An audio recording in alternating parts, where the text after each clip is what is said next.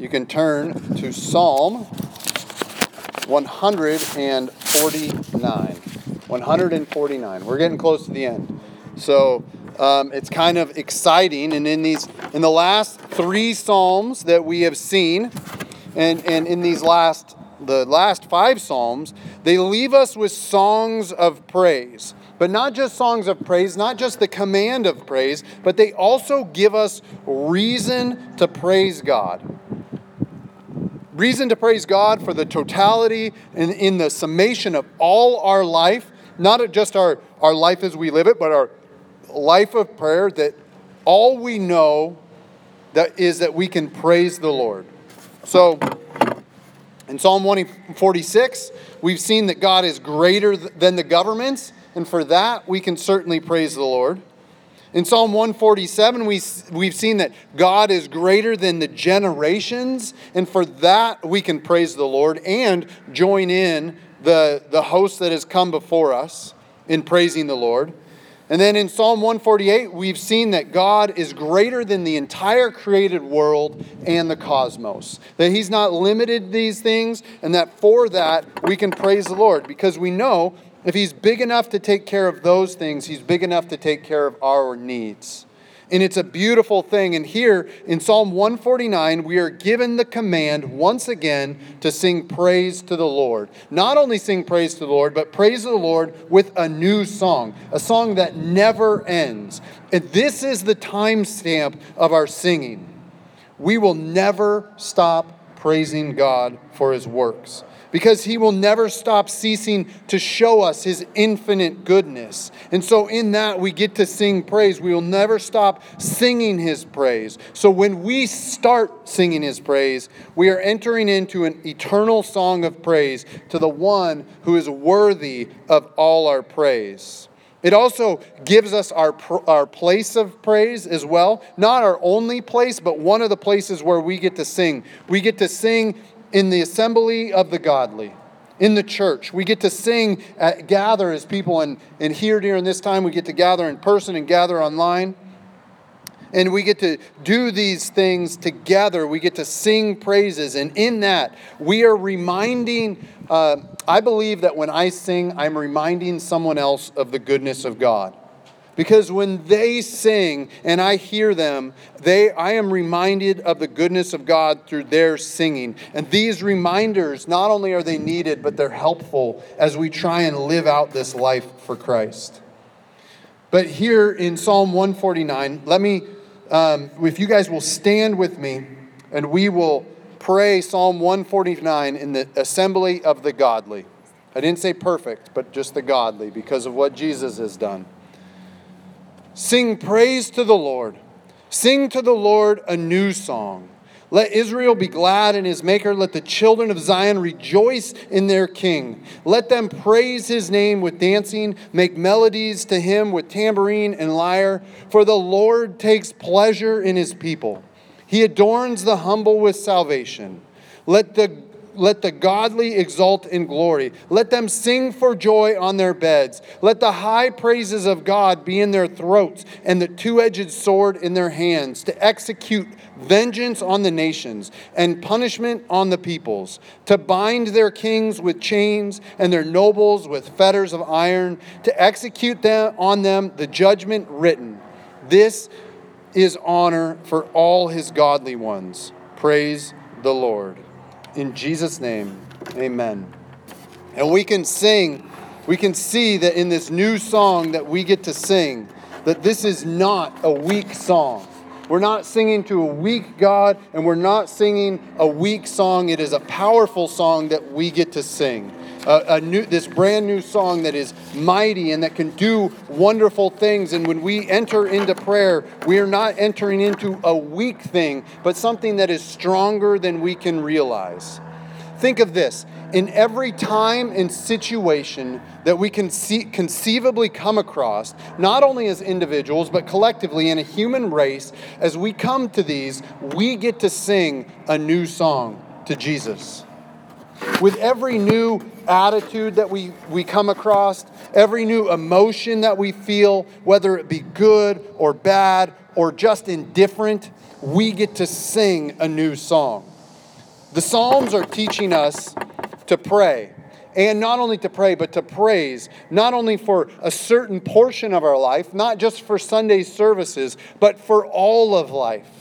Not just the good moments or the easy moments, but the difficult and confusing ones as well. And in all this, we get to sing a new song. These songs are not based on our circumstances, even though they may be shaped by our circumstances. And some, some songs have, in some seasons of life, may be filled with joy and songs full of bounce and vigor and happiness and goodness. And then some songs in some seasons, we'll have the screams of anger and agony, the cries that come out. Some, some songs will have the mark of confusion. You'll sing it and you'll be like, What was that? What was that? And yet, in other songs, they will be totally contemplative, where they will be thoughtful and they will be attentive and they will just they will just seem to just be at peace in those psalms. Some songs that we have will burst out of nowhere. Just a huge praise god or a huge god where are you? So some are sung on a whim and others are going to be thought out and planned out. Think of psalm 119 which is a long acrostic so many different types of songs and prayers are given to us and again, the full range of human emotion is included in these new songs that we get to sing, and yet we sing them. We sing them out. We sing out our new songs, and we sing them to one King, one God, one Lord and Savior, Jesus Christ. And we sing these songs. As we sing them, we are praying, and these prayers are to the one we know and we believe will hear us and will respond with his love and his power. When we sing a new song, we are, of course, entering into something new. And that means that we are looking for God's newness as well. Because of the work that Jesus did on our cross, our sins are forgiven. The old has passed away, and behold, the new has come. Our old, dead, black heart is actually taken away from us, and we are given a new heart. And we are encouraged and taught how to live into that new heart. Our sins have been nailed to the cross with Jesus, and in his resurrection, we are giving his resurrected life. From death comes life. It comes this newness that we get to sing about. And now, when we live, we live new lives for Christ. And these new lives are shaped by the death of Jesus. And, and his life, not only the death of Jesus, but his life and the picture that he gives us of him living on earth in Matthew, Mark, Luke, and John that he came, Jesus came to not only give us new life, but to usher in this new kingdom that we get to be a part of and that we get to help bring in to existence, that we are ambassadors for. This is truly a new lifestyle that we are stepping into. And as we travel this walk of faith, it's one step at a time with Jesus. This new life, the Jesus life that we now get to live, gives us our new songs. When we walk with Jesus, we have new hope. Amen. We have new faith. We have new love. And in these this newness, this is shaping our reality. Or maybe even reconstructing our reality. So then we are given new realities, and with these new realities come new possibilities of what could be. Forgiveness, yes. Love where there is hatred, Yes. Light where there is darkness? Yes, because of these new possibilities. And for these things, we are constantly singing. We are constantly giving praise. When we live in the light of what Jesus has, we can and continue to do this. The change that only He can bring in our life and the life of the world. And when we see that change, we sing out to Him in great amazement. Jesus is not only the creator of the world, he is also making the world new. And he's making a new creation in us and through us. So let us sing praise to the God who created all things and continues to create newness in us with each passing day, who continues to give us new realities and continues to open up to us new possibilities of this thing that He can do. If God is this great, and this powerful, and there's nothing that he can't do, we get to continue to sing and expect these new things. I've heard this idea of Psalm 149, this idea of singing a new song in the church for uh, a long time. And it's never hit me before until really this week. Maybe it's because we sing the same songs all the time. Jim joked before service, so are we just going to sing old hymns? Yes, pretty much that's what we're singing. Songs. But these songs that we're singing, they may not always feel fresh, but we get to sing them afresh because we're being created in His in his ways. And we get to sing these same songs, and although they're not always new, the work that God is doing in us is always new. And some of these songs that we're singing, not only um, are, are they new, but they're also continued for long seasons of time. Think of songs that you've meditated on or that you've thought on, songs that you've listened to for three months, six months, a year, or maybe even longer, where God was working something into your life and your heart through them. We just keep coming up with new verses or the new realities to us in this same old song. These songs are rehearsed daily, or at least regularly, if we allow the Holy Spirit to work in our lives. Psalm 149 is teaching us to take this something new to take this new revelation about Christ, about the goodness of Him who died on the cross for our sins and rose again, and the Holy Spirit is trying to put this new song in our heart. And not just a new song that we sing, but a new song that shapes and changes our life. By its newness, it is saying, apply what you've learned. Don't just sing about it, live about it, be a, about it. Live in a way that you are continually before Christ's face. And when we do this, we are learning not only the Jesus way, but the way that He would have us walk it. So let us, this is my prayer for us at Grace and Mercy, that we may not grow weary of the freshness that Christ can bring in our lives.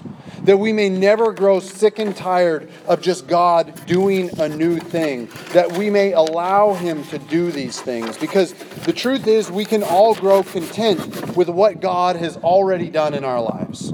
And we can, in this, stop singing a new song, where we can actually just sing the old songs with the old heart, say the old prayers, and never have them be life shaping. We can stop looking for the songs that shape us and lead us in life, and we can just rely on past graces and past miracles, refusing God to um, refusing to allow God to do a new work in us, and thus preventing this new song that He wants us to sing and that He wants to speak into our lives. The new work, the continued work of Jesus, in this we get to join in and sing. And yes, I'm a firm believer that we can resist it. We can say, No, God. We can put pause on His life. And my fear is that if we don't make room for our new song, or if we refuse to sing the new song that the Holy Spirit wants to lead us into, that we'll be lulled to sleep and that we'll no longer pay attention to what God is doing in our lives, and in that, we will walk away from Him. And I'll tell you this I don't want you to walk away from him, and I don't want to walk away from him. I want us to remain faithful to what he has, faithful to see the new work that he wants to do. So let us not grow weary of the freshness that Christ can bring. And even in hearing this today, we get to ask ourselves where, God, have we refused to see or accept your freshness? Where is it, God, that we've gotten bogged down, that we've grown weary, that we're just tired? And Lord, we know that you asked us to do that thing, but we haven't done it. Where is it that we've left off and needed to pick up the walk again so that we can sing this new song? So, Holy Spirit, break us out of our apathy and allow us to sing this new song that you have for us. Please, Jesus, do this work. The truth is, this psalm goes on to show us the attitude we are to maintain if we are to keep singing new songs, which is the whole hope and goal of this prayer. That attitude is one of humble dependence on Christ for all things and at all times. The Lord takes pleasure in his people, and he adorns the humble with salvation. Through the course of singing this praise for God, this newness. We praise God for liberation from sin and salvation. We sing because we are saved. We also sing because we are um, uh, being saved, not just that we were in the past, that we're currently being saved, but we're also saved so that we might sing out. We are no longer oppressed by hopelessness, by faithlessness, or lovelessness in relationships we are given those things in Christ. We've been given the newness that only Christ can bring, and He can bring us out of those things, and yet at the same time, we are to remain humble and dependent on Him for all our hope and all our faith and all our love. And this means that we don't make too much of ourselves. This new righteousness that Christ gives us can turn into self righteousness, where we think we're right all the time. And that's never the point. Our righteousness comes from Jesus, not ourselves. And in this, we get to have humble dependence on Him for day in and day out. I believe this attitude of constantly being in need of grace and mercy, this humility and dependence on Christ for all things and in all moments for the newness that He is working out, is vastly important for the work that He has to do and cannot be understated. We're in Psalm 149. We've heard over and over and over and over by really wealthy and godly people Lord, we need you, we need you, we need you, even though from an earthly perspective it would have looked like they didn't need him. And we get to remain in the newness that He is doing, that He is working out in our lives, and we get to remain needy and humble at all times. This prayer gets into warfare, right? It gets into a, a bit of warfare. But we got to realize that in this, the work's not ours. It's Christ. And He's asked us to join Him. And we get to keep this before us, not just as a confession, but as a reality that God is ever before us and we get to be humble and dependent. And if we can keep this humility and dependence before us, then we will be able to walk into the mysteries of life. The, the mystery that we don't know what tomorrow holds for us. And we can walk in this confident that we can still walk with Jesus no matter what the next day holds for us.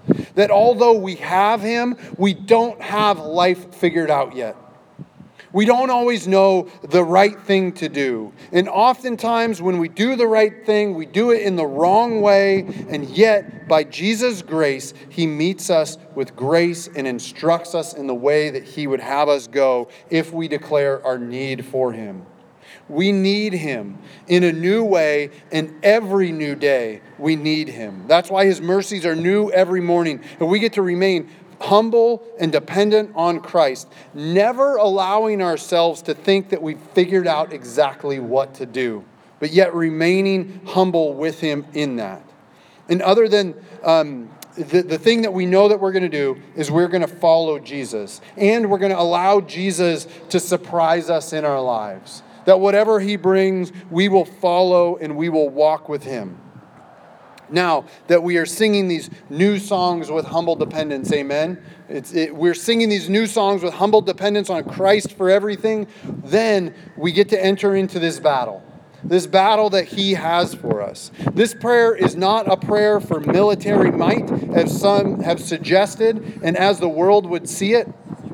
If we think that the way that we uh, are uh, invited into God's kingdom or ushering in God's kingdom is through weapons and warfare and bombs, I believe that we are wrong. Jesus, this is we are invited into God's kingdom where Jesus is the king. He is the King of Kings and Lord of Lords. And in this kingdom where Jesus is king, it's much different kingdom than the one that we see or the ones that we see here on earth a kingdom that was, that was won by Jesus by dying on a cross. Jesus did not defeat the kingdom through calling down hundreds of thousands of angels like he could have done to just squash the rebellion once and for all. He didn't do it by opening up the earth or by flooding it again. He did it all in acts of peace and humility, not the might that Jesus could have rained down not the legions of angels that he could have brought. He brought peace to us through his death his burial, and his resurrection. And he left us this new kingdom that we get to live into. And so, this battle that we get to enter is one that the church has been battling for years battling against the destructive, evil forces of sin in our world, battling against the lack of dependence on Christ, battling against the injustice that plagues this world in all sorts of forms and kinds. It battles against the kings of this world who think policies will somehow enforce love if we just get the right thing in there. We battle against those who trample the poor just for economic stability. The church gets to stand up because God stands up. This is why we fight because this we're joining in the fight that God has for us. And our weapons in this war for God's perfect justice and peace are very odd weapons. They're odd weapons. One of the weapons that we have are these new songs that we continue to sing continually seeking and singing out the goodness and the newness of what Christ is doing in our hearts and in our world. We get to keep keep believing and proclaiming that no matter how bad this world seems to get or is getting or already is is that Jesus is still at work and we get to sing of his grace and trust that this is being enacted and well. But we can also see through the rest of Scripture, we are given weapons. These weapons are not swords. These weapons are not sticks. They're not stones. These weapons are truth. The truth that Jesus came, that he lived, that he died, that he rose again. These are our weapons, and believing in that. We have the weapon of righteousness, not our rightness, but Christ's righteousness that we can stand clean and pure and holy before God because of what Jesus has given us. This is a weapon that we've been given. We have been given the gospel of peace. The gospel of peace. Even against our enemies, we get to be peaceful. We've been given the shield of faith where we can hide behind the fact that we believe. We may not understand it all, but at the same time, we believe this is one of our great weapons that God has given us for this fight. He's given us the sword of the Spirit, the Holy Spirit to lead and to guide us and to do work in and through our lives. This is way better than a gun. Amen. It's actually way more effective because the Holy Spirit knows and will dive in and will change our hearts and lead us and guide us in the ways that we are to go. And then He also gives us prayer without ceasing. This is a great weapon that we have. This is what four and a half years we've been studying this weapon, this prayer that we are given, so that when we can fight with this, that we can fight for God's goodness to be revealed in the, in the world. And when we use these weapons, they're not always seen. The world doesn't always see us use them. But we can fight and we can pray that the new reality, this new mind that He's given us, this new kingdom that He will bring, will be shown. We can fight for the new possibilities of what he said his world and his kingdom looks like. We can fight in prayer that we can be submitted to the ways of Jesus and that we could just worship him as the, that we could all worship him as the true king that he really is in his great kingdom that he wants to usher in. This kingdom full of no sickness, no dying, no death, no more lies, no more disease, no more breaking us apart as humanity, but yet unified under Christ. And if you notice something, and this is important for us as we get into a political cycle, it's extremely important for us as we get into a political cycle.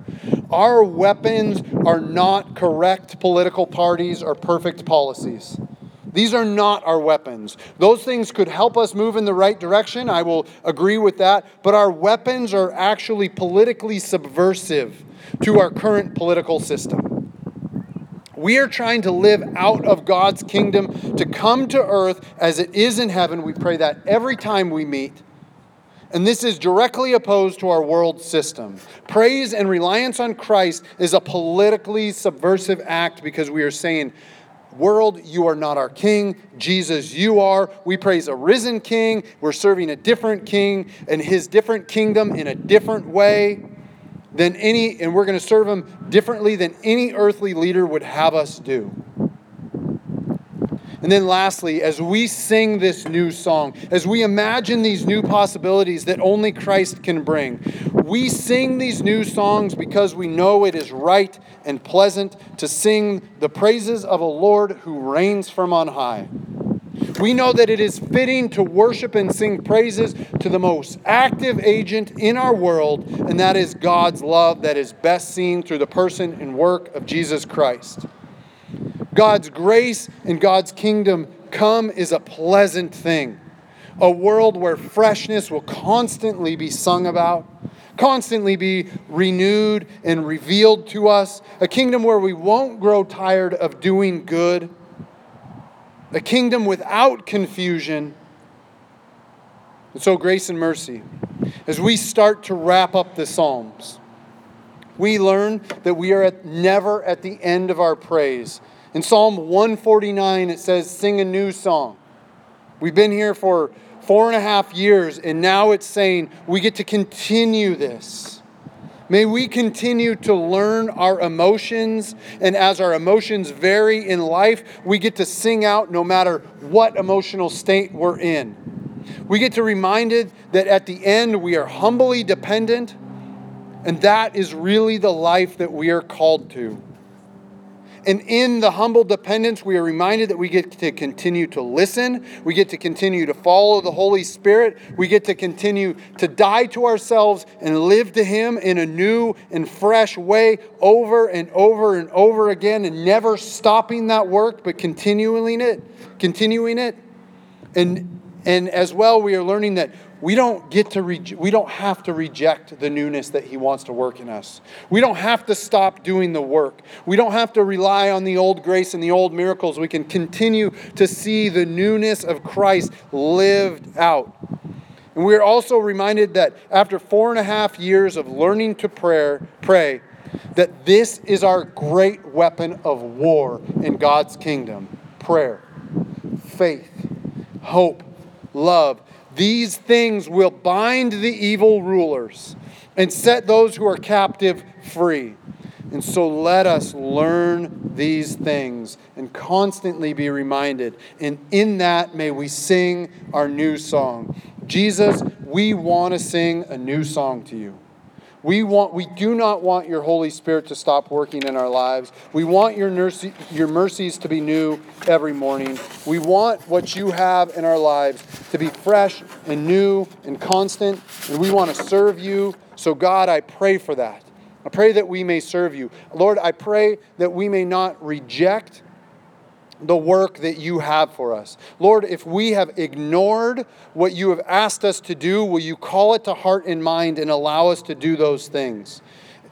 If we are refusing your work in certain ways, Lord, break through that with a new word and a new freshness in this, Lord, that we may sing to you a new song and that you may truly be our vision for all of our lives, and that you will make us new, and that we won't be content with who we are until we see you face to face. In Jesus' name, amen.